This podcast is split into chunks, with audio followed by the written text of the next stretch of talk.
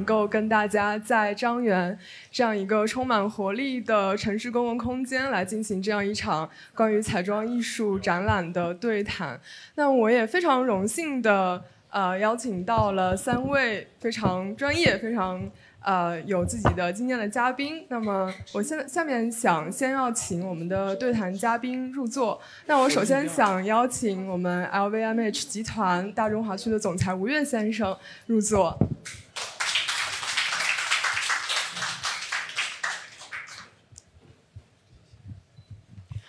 啊，我们的还有一位嘉宾是我们超媒体集团艺术平台的出版人，同时他也是 Leap 艺术界 Tank 艺术新闻中文版和 a r Review China 艺术世界的出版人曹丹女士。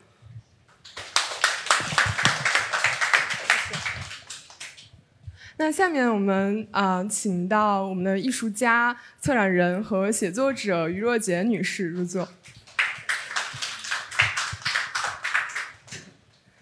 请坐吧。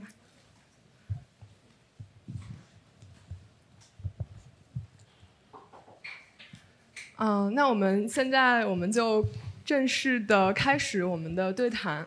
那呃，首先呢，大家可以看到，可能有一些嘉宾昨天也来到了我们这个《浮生若梦》展彩妆艺术展的现场，已经看到了这两层的展览之间，嗯，叫做《浮生若梦》。那么它也分了四个篇章来具体的阐释为什么梦可以在彩妆艺术世界，呃，带给彩妆师这样多的灵感，然后让他们焕发出这样多的创意，来把彩妆呃作为一种表达人体和艺术的画布，来这样呃呈现更多的自我变革。那其实我比较感兴趣的也是梦这个主题。它作为我们这个展览的主题呢，嗯，其实很多朋友们，嗯，作为就是彩妆界的一些呃时尚圈的好友，也会经常的去探讨梦和现实之间的关系。嗯，其实 我是不是说的有点太多？其实，嗯，很多朋友可能不知道的是，我们的品牌 Make Up Forever，它一开始的中文译名正是《浮生若梦》，那么也会很容易让我们想到李白的名句：“浮万物者，天地之逆旅也；光阴者，百代之过客也。而浮生若梦，为欢几何？”那它讲的正是这样一个，呃，天地广大，光阴易逝，而人生欢乐的时光万分珍贵这样一个概念。其实，其实后来呢，它 Make Up Forever 才。把艺名改成了更加具有青春活力的梅科菲。嗯，其实我想先要请我们在座的嘉宾来分享一下，大家看过整个展览之后有一个怎样的感受？嗯，从梦和现实之间的这样一个联系来分享一下，呃，这个展览带给大家的体验和启发。对，草丹老师。感谢啊，感谢呃大家的参与今天的一个活动，然后我也非常荣幸呃我们超媒体集团的艺术平台能够参与这次展览的一些策划，协助梳理呃这次呃所有三十多件作品的一个一个线索，包括一些文字的撰写，让我们的公众呢更好的了解呃 Make Up Forever。和这次这个对这个梦的这个话题这个演绎，那么我看昨天晚上看完作品以后，我特别特别的震撼，就是我说有这么样的一个创造力，就我们的学员有这样的创造力和艺术的想象力，呃，能够给我们带来呃不同的很多元的表达的这些呃影像的，但它首先是一个身体艺术的一个作品，然后就是影像。摄影师、影像的艺术家去创造的一个作品。那么，呃，我我特别喜欢呃《浮生若梦》这个主题。中国我们有庄周梦蝶、南柯一梦，就很多梦的故事。《红楼梦》就有三十二个故事是关于梦的故事。那么西方我们可以，我我也搜集了，呃，在西方视觉艺术史里面、绘画史里面有很多很多这个梦这个主题，对艺术家来说是一个呃。从古到今非常丰富的多就是这种创作的内容，我们可以看看 slide。那么我在呃，我们可以看到，就是从无论是文艺复兴时期，包括这个，尤其是浪漫主义时期、象征主义时期，还有超现实主义时期，很多艺术品都是跟梦有关。那么最早的人可能他是从圣经故事，我们讲圣经故事里面的梦想啊，就西方艺术家。那么后来越来越近代以后，我们就更多的是我个人的梦想，我我我个人的表达，个体的一个想法。那么它是一个主观的一个梦想。那么它其实我觉得梦的理解，它可以是对一个现实的逃离，或者是它是对于一种灵魂深处的一种启示。那么尤其是呃超现实主义，它就说潜意识，人的潜意识。呃，它是不是这些潜意识？潜意识其实就是一个非常确认的一个现实，而不是一个虚幻。那么，呃，我认为就是说，我们能够呃通过这样的这么多元的表达，我自己总结的一个想法，其实梦是想象之路流动的思想。所以在我们这次 Make Up Forever 这个展览，呃，浮生若梦，我能够体现这种流动的思想。呃，用影像去捕捉，谢谢。对，我觉得曹老师说的也特别好，尤其是曹老师刚才提到了梦，从一种就是更加宏大的共同的愿景，然后到达我们今天这个时代，它趋向了一种更加个人内心的，把潜意识表达为现实，外化自己的心灵世界，然后到达一个更加丰富绚丽的现实的这样一种。变革，所以这《浮生若梦》其实，在大家有不同的理解，可能在一些人看来，它是一个虚妄的、玄幻的这样一个呃生命或者心灵的状态。但其实呢，我相信，就是在今天这样一个充满了变革和不确定性的时代，其实《浮生若梦》它更加趋向的是一种蜕变的力量，它也是一种变革的力量，也是一个。呃，一种能够鼓舞和指引人心，让他们达到自己内心希望的自我的这样一种现实。对，所以我也想请若杰来分享一下，在他呃自己的创作历程当中，梦是是否曾经给你一些创作的灵感？然后啊，他有没有在你的作品当中发挥扮演一些角色？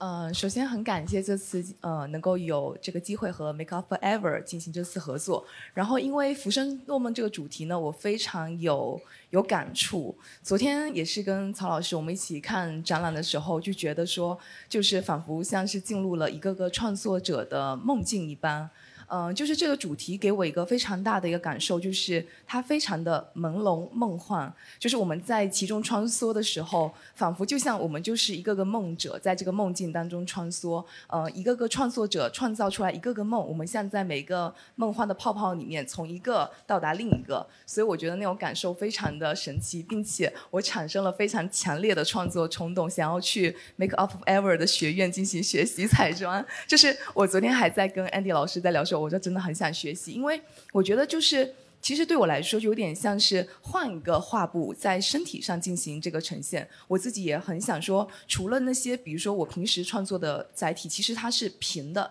静止的。但是如果换成一个动的人体的话，是不是会有更加鲜活的情绪力量展示出来？就是我在这个每个幅的呃创作里面，就看到了这种呃人。身体本身带来的一种能量，那也是人赋予这个梦境的一个新的情绪吧。所以我觉得特别有趣，也希望有机会未来可以以人的身体为载体来创作更多的呃梦境。然后如果说是用一个词语来形容，就是自然界中物质来形容这个浮生若梦的感觉的话，我觉得是呃云，因为我觉得云朵的给我的感受就是那种。漂浮的、飘荡的、悬浮在半空中的，然后你捉摸不到它，就是这对我，这是我对那个“浮生若梦”这个词的一个具体的一个想象。然后说到作品呢，现在就是屏幕上可以看到的是我的呃去年的创作，这个名字的叫做《泡沫假寐》。其实我自己的创作的一直以来的艺术线索呢，都是来自于我的幻想，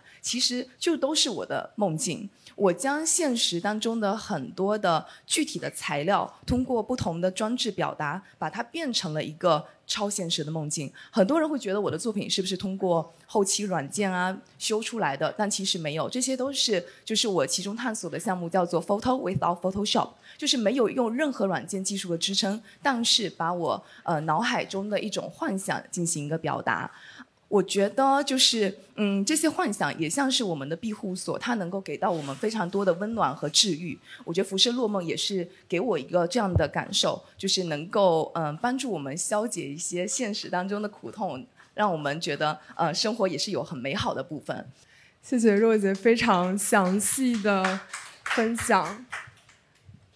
对，其实嗯，从这样多的我们的彩妆学院的学员作品。和包括我们艺术家自己的创作来看，我觉得大家对梦想和现实的理解虽然可能有一些差异，但是最终也是殊途同归的。所以我也想呃问一下吴越先生，就是您作为 LVMH 集团大中华区的总裁，也经历了这样多商业化浪潮的变革，经历了呃过去不同寻常的三年，然后也一直的在以创意和呃耐心去。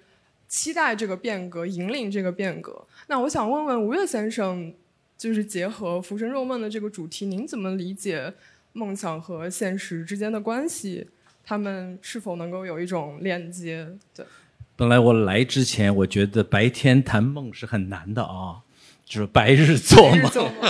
但没想到，就是说有那么多的说辞可以在白天谈梦，诠释这个梦。嗯。这个是我感到蛮吃惊的，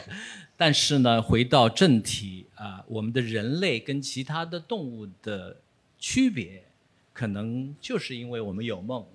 我们有想象，这是人类的厉害。同时呢，人类可能也是唯一的世界上的动物会有艺术创造的。所以呢，你刚才说到的现实也好啊，梦想也好，其。其实，我认为艺术就在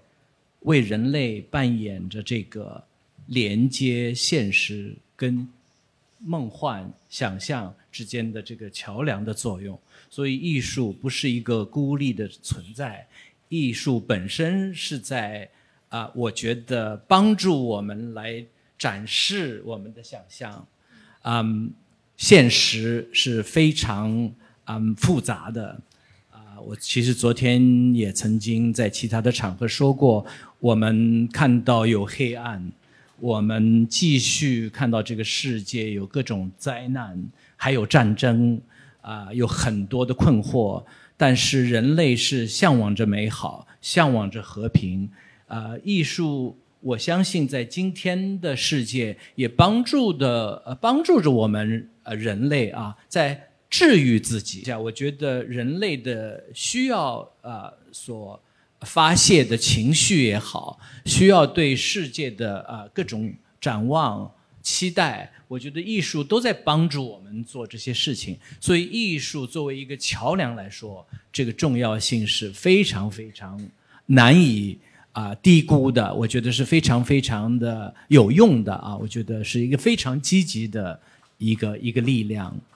昨天晚上我第一次来看这个展览，我也很感慨啊，就是说没想到有那么多的年轻人，啊，也不是为了一个什么技术的一个炫耀，而是一个真情实意的来看这样一个其实是貌似很简朴的一个展览，因为没有什么特别的技术上的炫啊，就是说。但是来的人群呢，我觉得也逗留的时间也特别长，证明是非常走心的，不是随便在旁边逛街的，呃，吃吃喝喝，走错路，呃，入错门啊，然后来看一下啊，这是什么东西，好奇心满足，马上就离场的。所以我觉得这种互动也是在证实一个艺术在扮演的一个重要的一个一个角色啊。三年的疫情。啊，给很多人带来很大的影响，我相信，尤其是对我们现在的嗯年轻人，可能是一帆风顺了好久了，啊，突然是见到了一些可能他们一生当中从来没有见到过的，可以被认为叫艰难困苦啊，有很多障碍，包括旅行的障碍，包括人跟人之间的接触的这个障碍，所以我觉得这个艺术这个背后包括。这些人体的啊呃会嗯会会体的这些艺术，其实都在可能暗示着人们渴望的这个肢体的接触。我觉得这个艺术可能在扮演着这样一个角色。虽然它是艺术，但是它其实在背后折射的是人跟人之间人际交往的这种非常渴望的这种需求。所以，艺术其实是真的是在帮助我们治愈自己，还帮助我们想象未来的更美好的空间。谢谢。非常非常感人的一段话。我刚才呢，其实，在吴越先生的分享里面捕捉到了两个比较关键的词，一一个是疗愈，另一个呢是渴望。我觉得，其实，在这样一个经历了很多很多。历史事件，然后大家每一天的个人生活也会有不断的情绪翻滚，不断的潜意识在入侵现实的这样一个现况之下，正是疗愈的力量，因为呃，正是疗愈和渴望的力量在支撑我们在现实的世界里面向前走。因为疗愈呢，它指向的是过去，我们要把自己从过去的一些苦痛当中拉回来。那渴望其实恰恰指向的就是未来。我们正是在这两种力量的。互相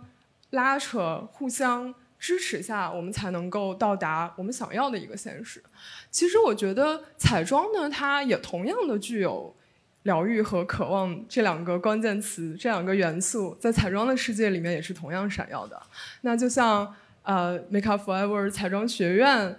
它的创立的故事，其实也正正能呼应这两个词，因为。呃，了解品牌的朋友们可能会知道啊，Make Up Forever 它是呃一个来自法国巴黎的品牌。那么它的创始人达纳修斯女士也是一位非常非常热爱艺术的年轻人。在她很年轻的时候，她在法国的美术学院学习了绘画和雕塑，然后她在同时也获得了一些去剧院工作的机会。所以她在幕后给演员们。做妆造，然后做造型，包括像服饰的一些设计，其实是激起了他内心对于，呃，人体如何能够更美、更多元的去表达自我的精神，包括去在呃现实世界当中找到更多元化的自己，做了一个这样的探索。那其实这样的经历和工作呢，也为他在二零零二年创办 Make Up Forever 美妆学院奠定了一个基础。其实。了解品牌的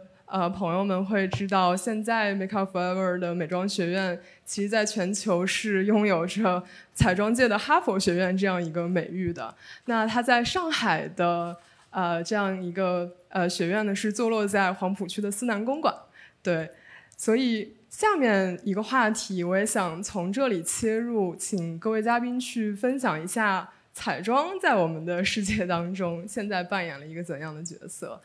对，嗯，因为曹老师，您作为具有很多年经验的艺术领域的出版人，嗯，也是跟广泛的和时尚和呃珠宝这样的领域去接触过，嗯，所以也想想请您分享一下彩妆，您觉得在这样一个世界里面，它是一种怎样的存在？它和艺术、和现实、和年轻人的关联又是什么？那个，我我其实对于彩妆，嗯，我如果从跟当代艺术的关系哈，跟当代艺术的一个相遇，我最早的认知或者我觉得最有代表性的，应该是他啊，美国的艺术家 Cindy Sherman，呃，在 LV 呃基金会有过他的个展，当然也在北京的这个基金会的空间也有过个展，就是他在六十，他从六十多年来都一直是用相机来探索自己的身份。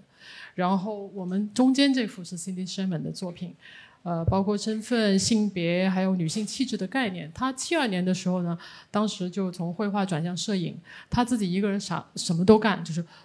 化妆、服装，甚至自己导演去做扮演一个所谓的社会的呃一个各种社会的人的一个形象啊，无论是演员或者或者是名人，或者是男性，或者是小丑，那么他。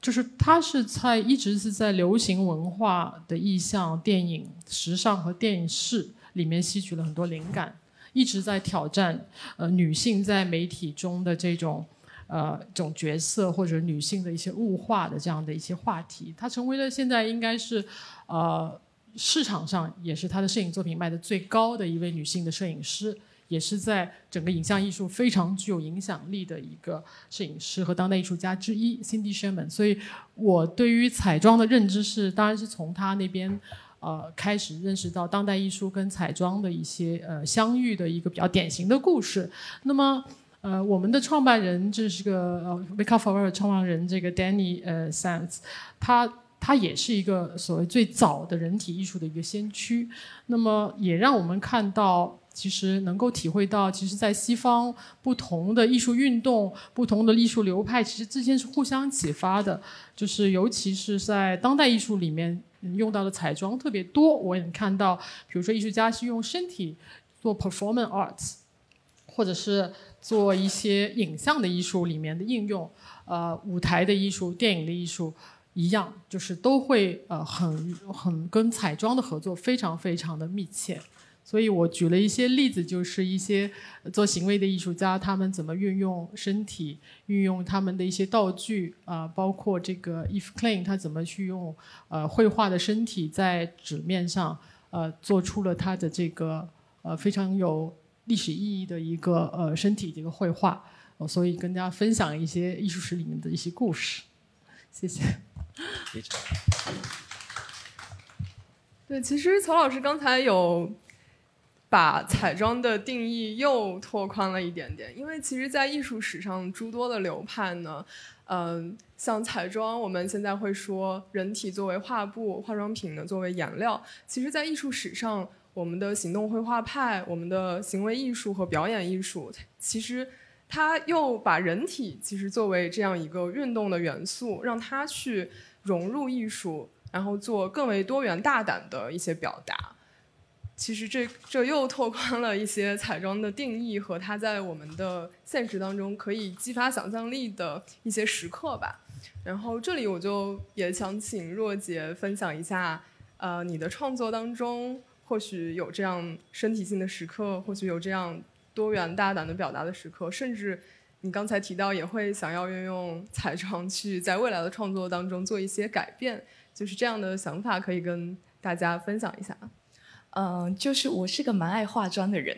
对，然后我也拥有很多很多的化妆品，嗯，就是我和我就非常喜欢买非常多的眼影盘，因为我觉得它们就像颜料盘，在他们画的时候，我也会调颜色，今天配哪个颜色，然后我会根据春夏秋冬不同的季节以及我今天的心情来搭配一些眼影，而且。我愿意去尝试很多很夸张的一些造型跟色彩，比如说，嗯，前段时间我特别迷恋湖蓝色跟绿色，我觉得绿色抹在眼皮上，感觉非常的春天。就是我会很喜欢这种彩妆和带给我日常生活的感觉。我觉得我就把我自己当成一块画布了，它是我去嗯展现自我的一种方式。可能作品展示的是这部分的自我，这部分就是融入到生活当中，我就用我自己的脸来表示我今天的态度。我觉得这也是现在呃很多的，就是新时代的一些呃年轻的男生啊女生都会很希望通过自己嗯的妆容来展现自己的个性吧。对，然后我其实蛮想分享一下，就是关于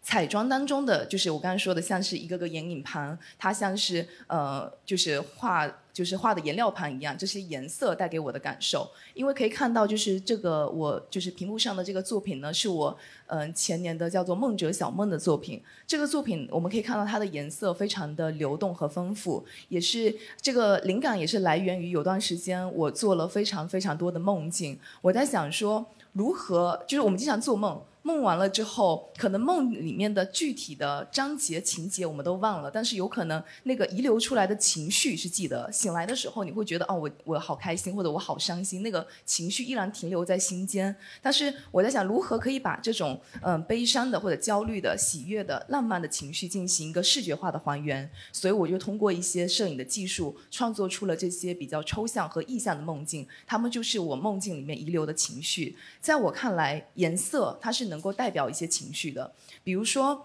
嗯，可能我们通常认识的就是 blue，它可能就是忧郁的；如果是粉色一点的，可能更加浪漫。它是有一个呃一个映射的，就像这次有个作品我自己非常喜欢，就是二楼的叫做 tear，叫眼泪。那幅作品就是用银色来代表了这个，嗯，这个就是女孩流泪的状态，并且她用了非常简单的材料，就是一根根银色的细线放在眼眸这边，然后垂下来，我觉得特别美。那个低眸之间那个，呃，细线摇摆，就像是一个女生在遮掩她悲伤的情绪。然后她所运用的那个银色，就像是，呃，闪着那个。布灵布灵的钻石的眼泪，女孩的眼泪都是钻石那种感觉，所以我觉得用的非常的巧妙。虽然材料和形式很简单，但是它里面这个银色所蕴含的一种情绪能量，我觉得它把它表现出来了。在呃这每一幅的作品当中，其实我都能感受到创作者他对于颜色的提取。就是每个人创作的，其实我觉得是有直觉性的。我自己是直觉型的选手，就是我对于颜色我没有，就是我是后面会想说哦原来是这样的，但是其实我在创作的时候我没有做过多的思考。那有时候是一个直觉性的反应，我这个会选蓝色，这个会选绿色，就是这个是我是觉得是有一定的呃可能是天赋吧，就是就是对于。色彩的敏感度会比较高。当然，我就是一直有在研究一个，就是嗯，探索一个项目嘛，就是有点像是颜色的偏差。就是同样一个红色或同样一个蓝色，可能在我们我我们吴先生还有那个曹老师和我这边，他会有不同程度的偏差。有可能你会觉得他是这个程度的。呃，我就觉得是这个程度的，你他是这个程度，就每个人程度不一样，他可能原因也可能是因为我们每个人的呃主观的经验不同，或者是我们过去的经历不同，所以都会导致我们对同样的一个颜色有不同的感受力。所以为什么说我们这次的很多作品看上去很多的观众很好奇？我觉得在每个观众的眼里，他都会有他自己不同的感受，就像是我感受那幅眼泪的作品一样，别人可能看到的是啊很快乐的。画面，我可能看到的是一种挣扎和忧郁，对，所以我就觉得像这种梦境的，呃，我对于梦境这这个东西的话，我一直希望能够继续的研究和探索下去，也希望能够用彩妆的颜色可以跟梦境有更多的结合，因为比如说我现在这个东西都还很静态，就算把它放到的布面的载载载体来说，它也都是比较沉静的，或者是这种非生命物质的，但是如果是跟生命物质做个结合，它可能会有。嗯，更加强大的一个力量展示，因为人本身就像刚才吴先生说，就是人本身的情绪，它是非常的强的。它有时候不像是一个静止的物品一样，我们有的时候没有办法去控制这个人的情绪。可能这个模特他的哪个动作，他就把这个作品更加鲜活的表达出来了。嗯，是的，我觉得若杰其实作为年轻世代的艺术家，他捕捉到了非常重要的一点，就是现在。因为时代很复杂，我们所处在的现实很复杂，所以人的思想和他的感情，他每一天的情绪变化，他不可能是单一的。其实，我觉得吴越先生，因为您有很多年的在艺术和商业领域深耕的经验，那其实我也想问问您。作为一个比较具有青春洋溢之心的人，那您刚才包括也听了曹老师和若杰的分享，他们分别从艺术史的角度和年轻艺术家创作的角度，来带出了这个彩妆和我们年轻世代的一种链接。那我觉得，嗯，吴越先生能不能分享一下，您认为就在现在这样一个瞬息万变的、每天都要处理很多的压力、焦虑和不确定的时代，您觉得彩妆？它能够给我们一种怎么样的精神的提振？它和年轻人有一些什么样的关系？我觉得大家谈到彩妆，就想到的是彩色。今天的世界其实很纠结，啊，因为我们受困于黑白观念的是非，我们其实都面临着一个地缘政治。黑白撕裂的一种状况，非常的难受。越是在这种情况下，其实黑白虽然教会我们对错，彩色能够让我们享受生活。这个世界的五彩缤纷，我觉得这个彩色本身是这个世界非常之需要的。当我们想到一个落后的中国。呃，改革开放之前的中国，可能我们的印象就是一个黑白世界。当我们在庆祝中国四十多年的改革开放，我们的眼中就是一个彩色的世界。所以，彩色是非常能够来象征我们对这个生活的热爱，象征我们这个市场的发展，象征我们的经济的繁荣，象征一切的一切，我们都喜欢的东西。所以，彩色本身非常能够啊帮助我们体现啊表现和实现我们心中。所需要实现、体现、表现的各种各样的情绪，所以彩色本身是受到我们大众拥抱的。彩妆本身也是彩色的一部分。啊，我相信在四十多年前的中国，能够想到化妆的，可能除了在台上的演员之外，没有别人。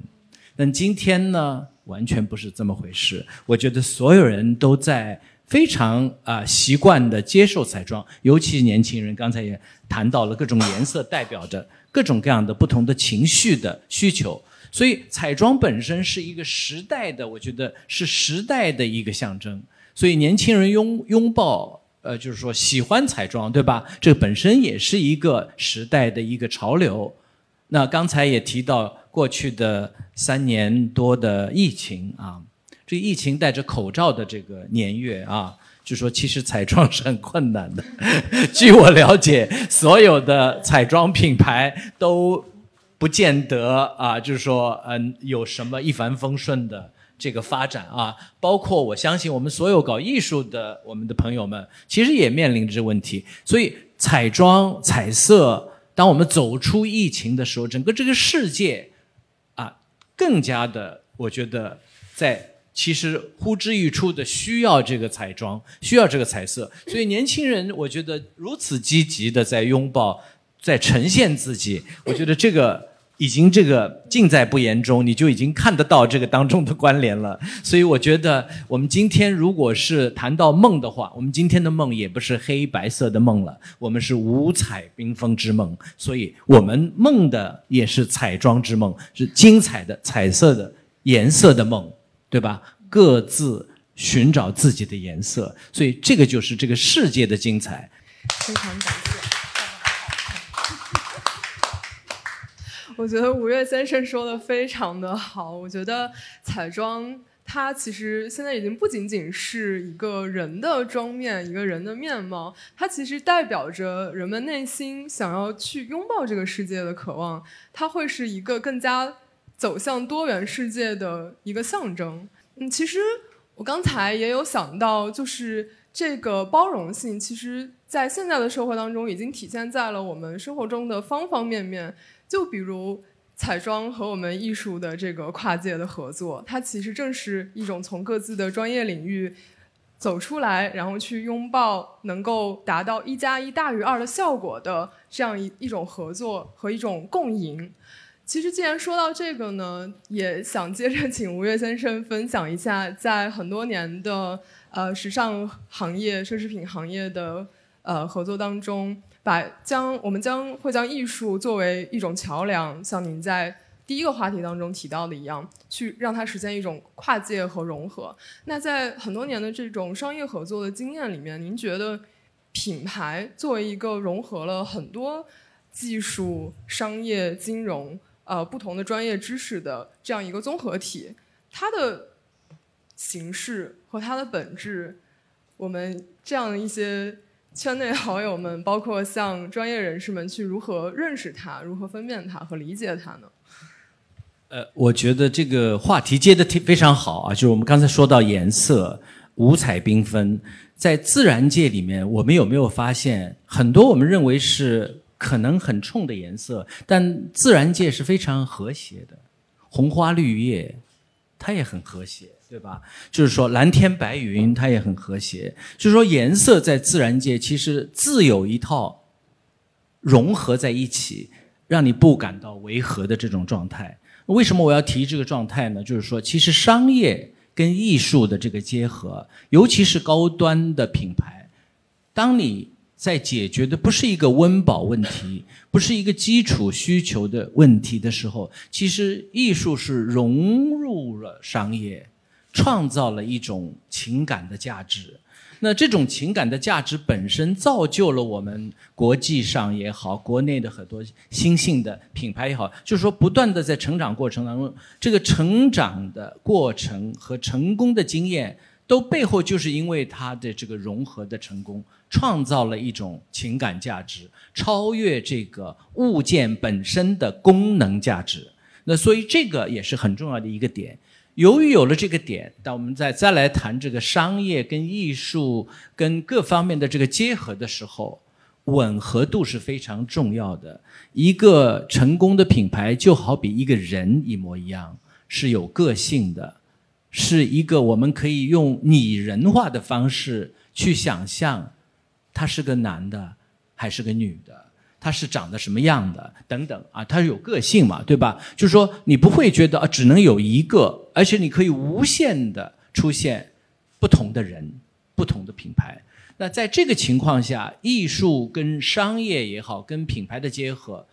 最好的、最佳的这个状态应该是吻合的，不是标签的。就好比自然界，任何你貌似认为是两个呃不。不搭的颜色，为什么在自然界会搭的如此的 顺畅，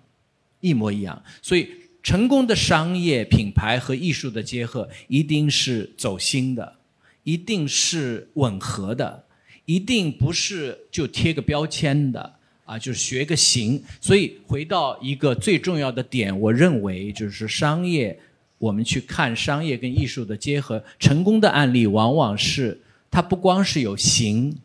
它更重要的是有质，有内在的一种吻合度，所以这个非常重要。今天我们看到的很多呃国际品牌，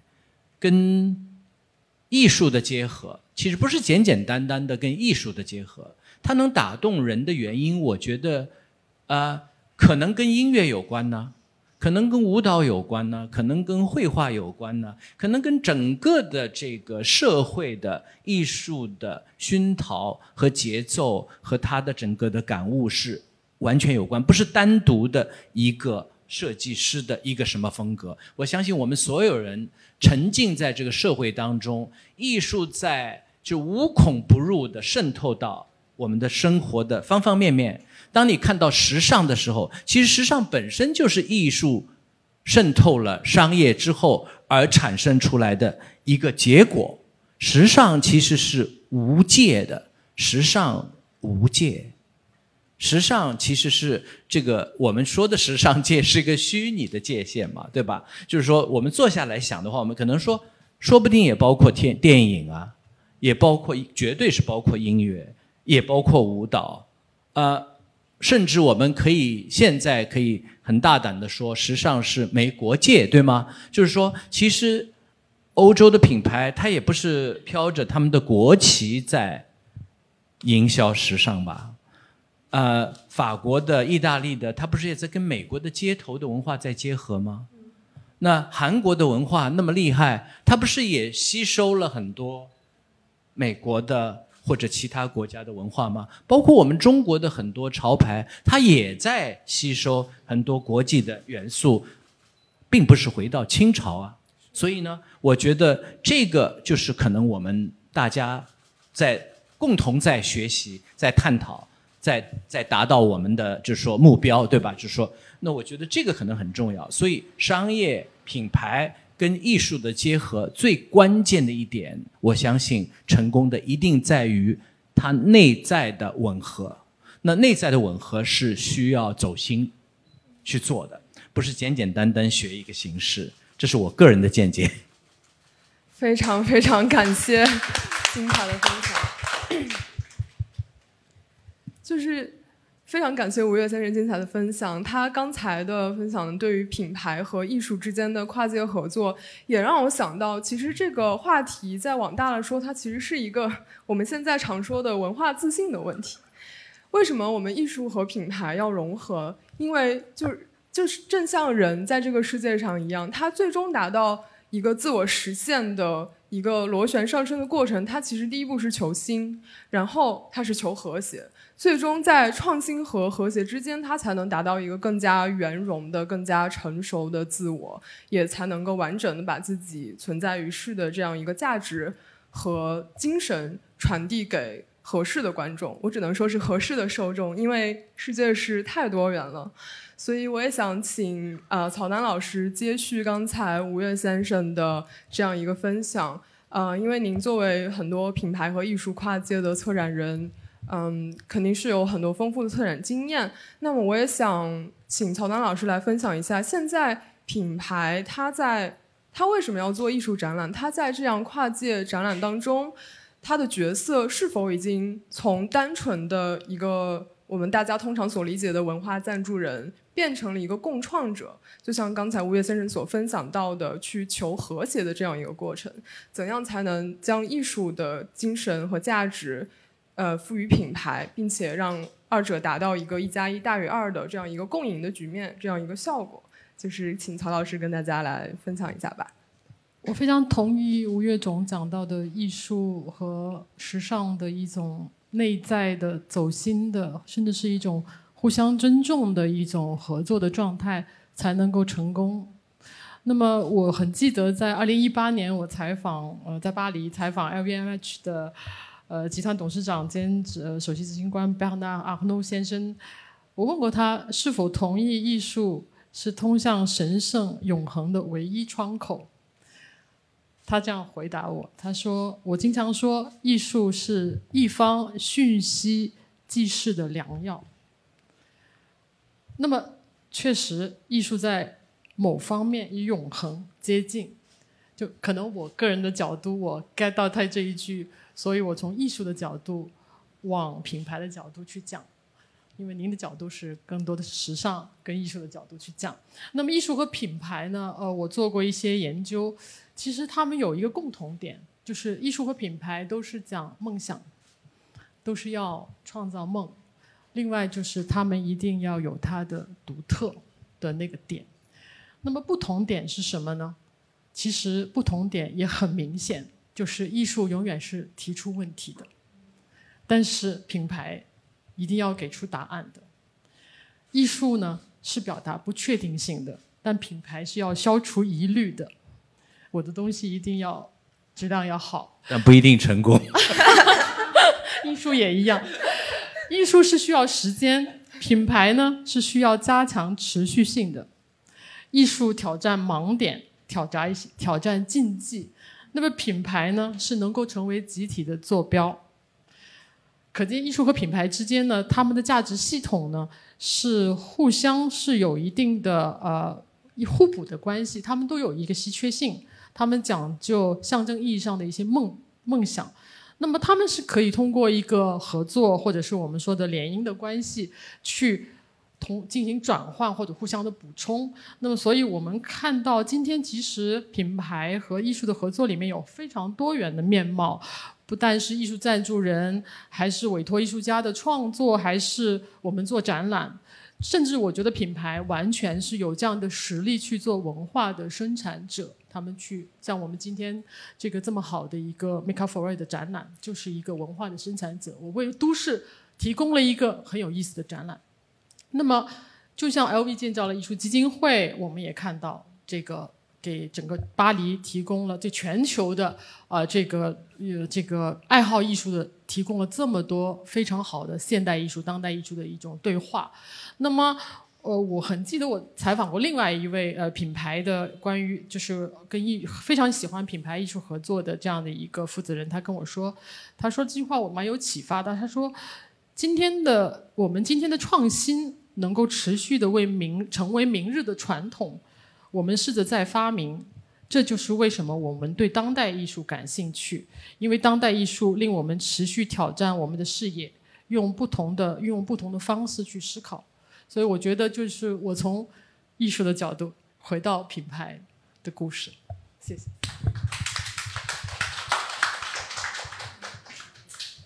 那么刚才曹老师其实是从呃，将品牌作为文化、作为内容的生产者，这样去谈品牌和艺术跨界的一个关系。其实，嗯，可能熟悉。若杰的朋友们 其实也会知道，若杰作为一个跨界的艺术家和策展人，也参加过非常多的品牌合作。那嗯，其实我有点好奇，就是在这样一个，因为大家都说商业和艺术要融合，那其实作为个体的创作者，有时也呃不得不在商业内容的创作者和个体艺术的创作者这两个身份之间去切换。其实我想问问若杰的经验，就是说你参加过这样一些品牌合作，它和你创作之间的关系，你如何去调和两者，或者说平衡两者？嗯，包括和一些品牌的合作，是否又对你的创作产生了很重要的影响？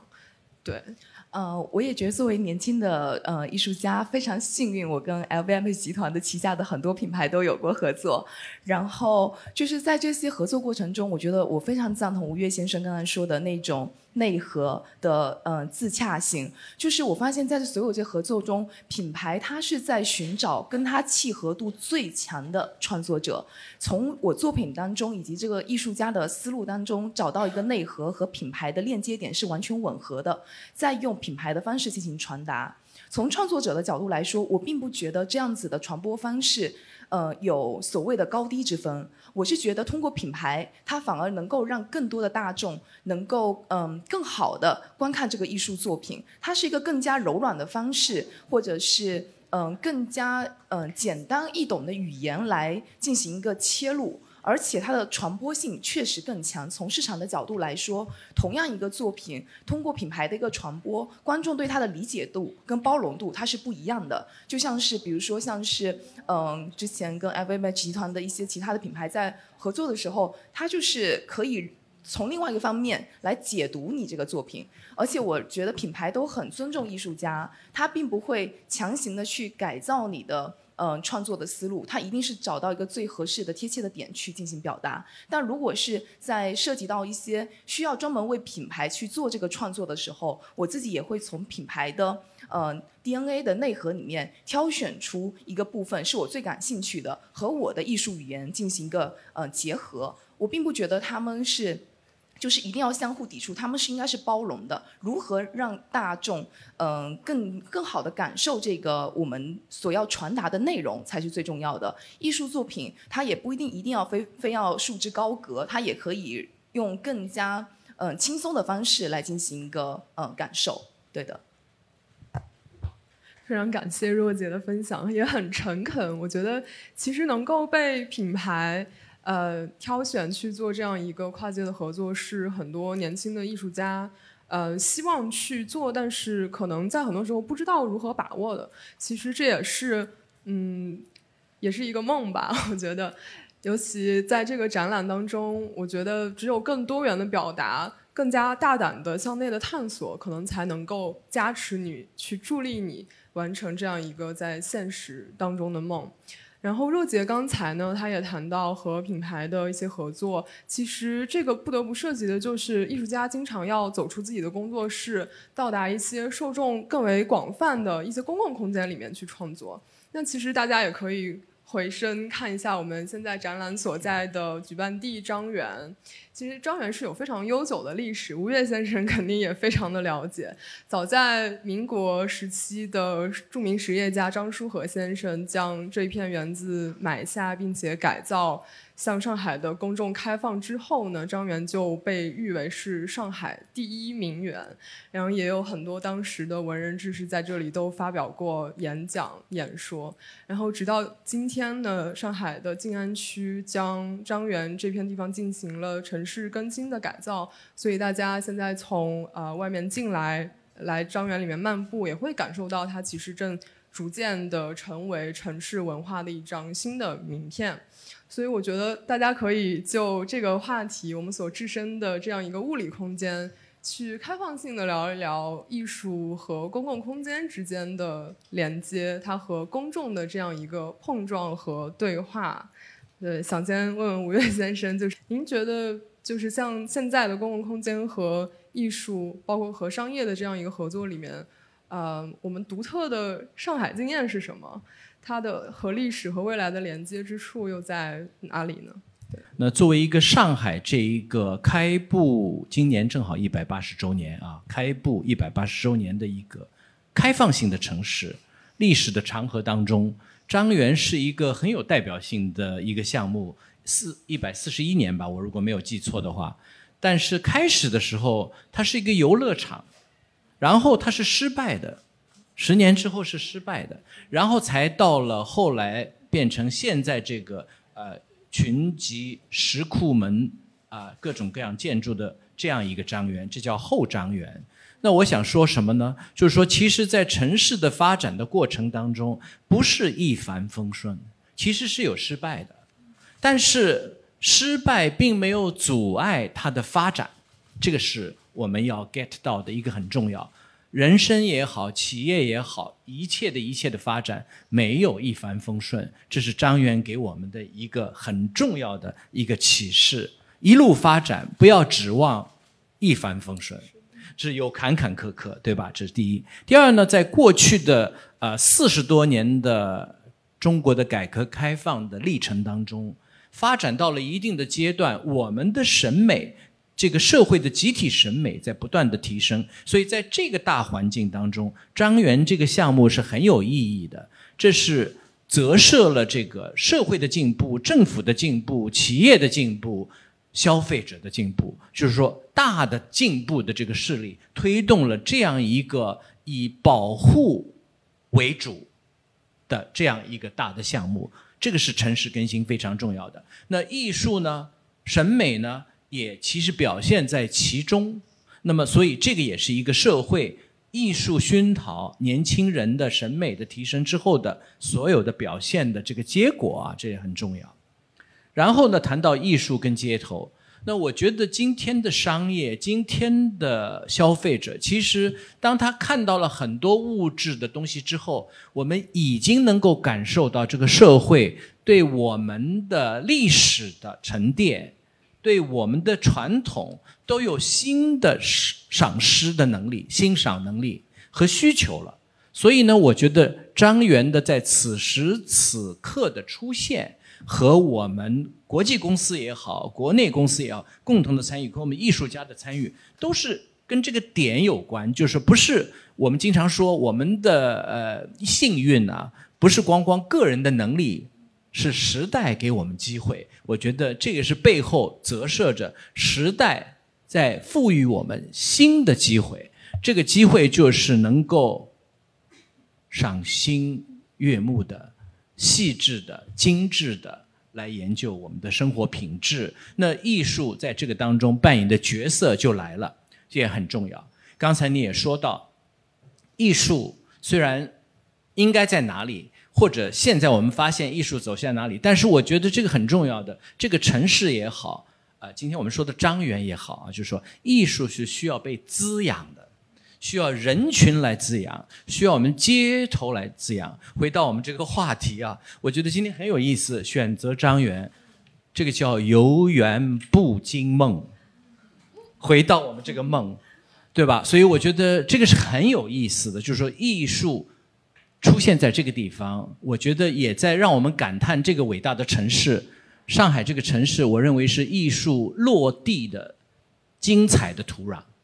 艺术也是需要落地的，就是不能留在，对吧？不然艺术家也养不活，对吧？我们希望艺术家都能过得很好的生活，因为有这样一片土地，有他的欣赏者。所以我觉得受众是非常重要。这个欣赏者包括我觉得品牌公司，更包括我们的消费者。所以回到昨天晚上，我是很感慨，有那么多的人留那么多时长时间来看这个 Make Up Forever 这个展，艺术力量无穷。回到张园，游园不惊梦。谢谢。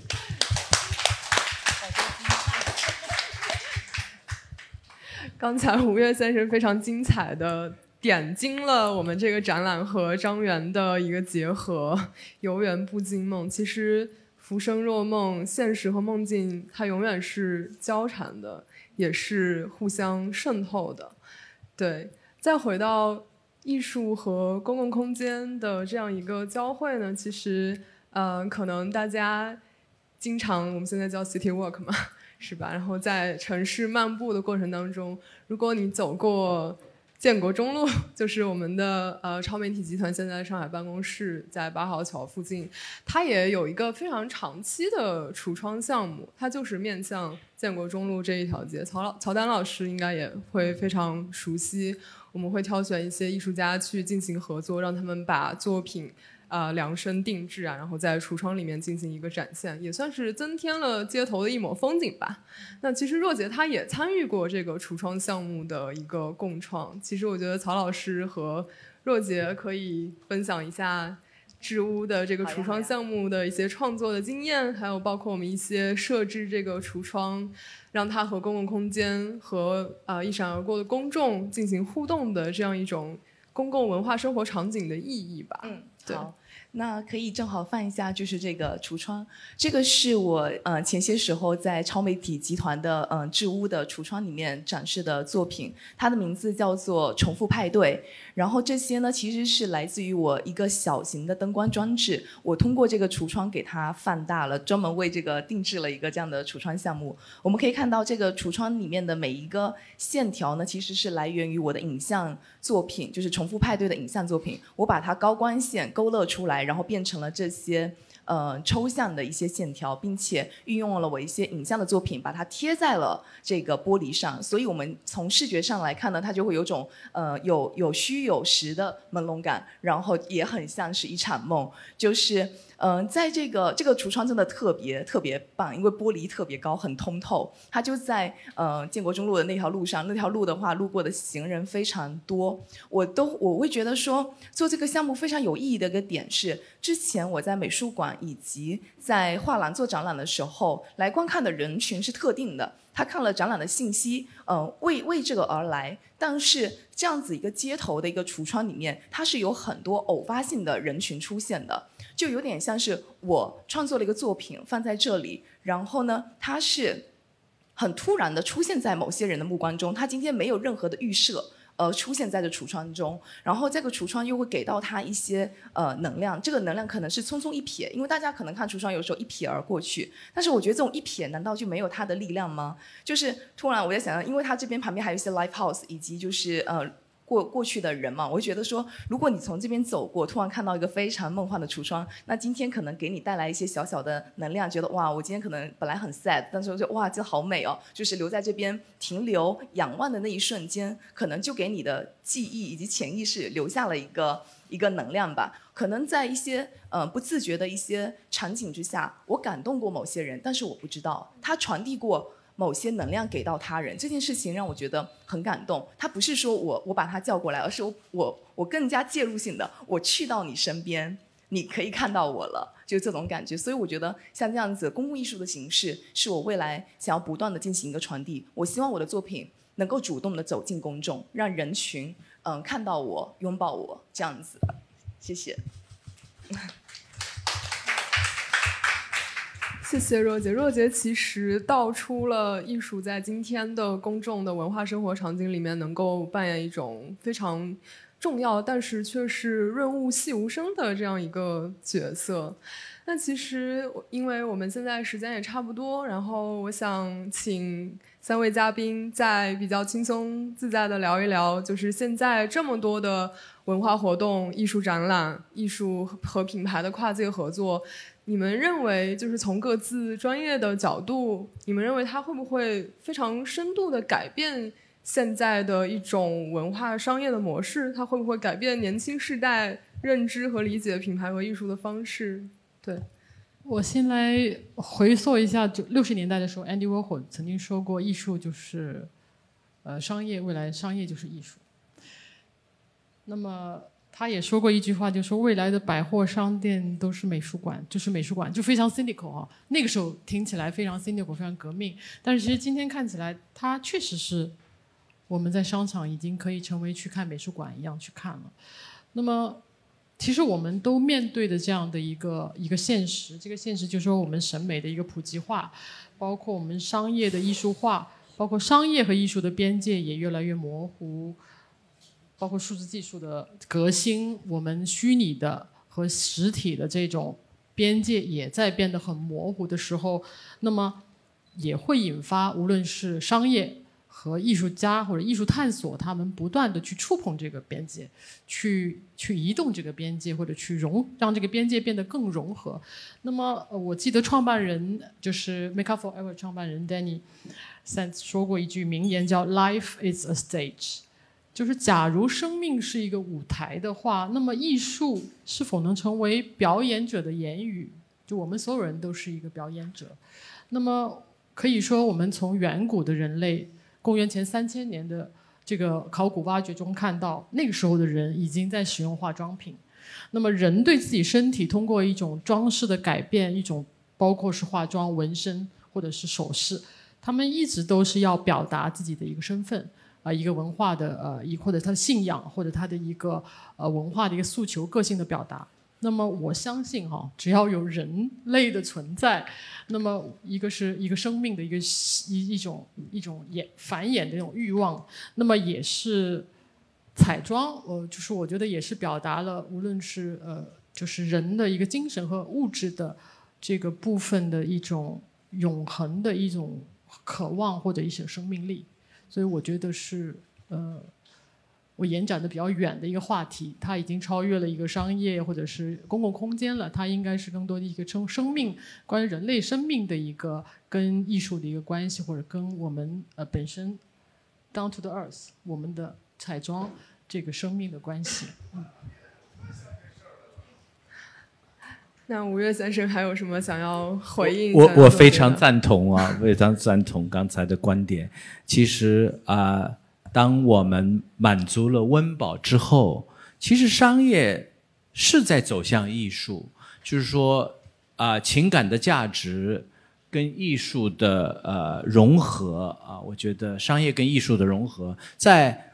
其实创造情感价值，在为我们提供很多我们所需求的啊东西。这个东西不是简简单单的是一个功能的东西，所以我觉得这种融合毫无疑问会。给我们带来各种空间、想象的空间。回到我们的那梦的话题，梦其实背后的解释就是想象。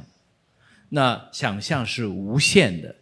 是无限的，难以以我们今天的观点来想象未来的一个什么固化的一个什么形式。但是，我觉得人类的厉害就是充满想象嘛。对吧？我相信我们这个人类的这个优良的传统会一定会被不断的呃传承下去。看到年轻人，你就看到年轻人在想象更厉害的东西。虽然我们有很多科技，但是科技也是想象的工具而已，并不是想象本身。所以人类的想象会继续给我们带来很多惊喜。所以这个梦继续。是可以继续的，对吧？所以我觉得这个啊，我觉得这个回到这个梦的话题很有意思啊，就是说，不是白天在做梦，而是我们在继续想象我们美好的未来。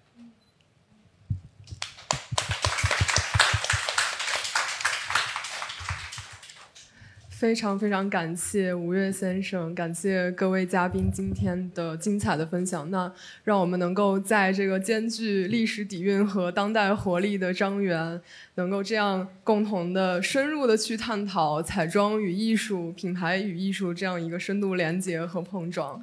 我们相信在座的各位观众，就是也很享受这样一一场彩妆艺术之旅。对，请啊，允许我再次对 Make Up Forever。和到场的各位嘉宾、各位媒体朋友们致以感谢。那么也非常谢谢各位嘉宾的精彩的分享。我们的对谈到这里就结束了。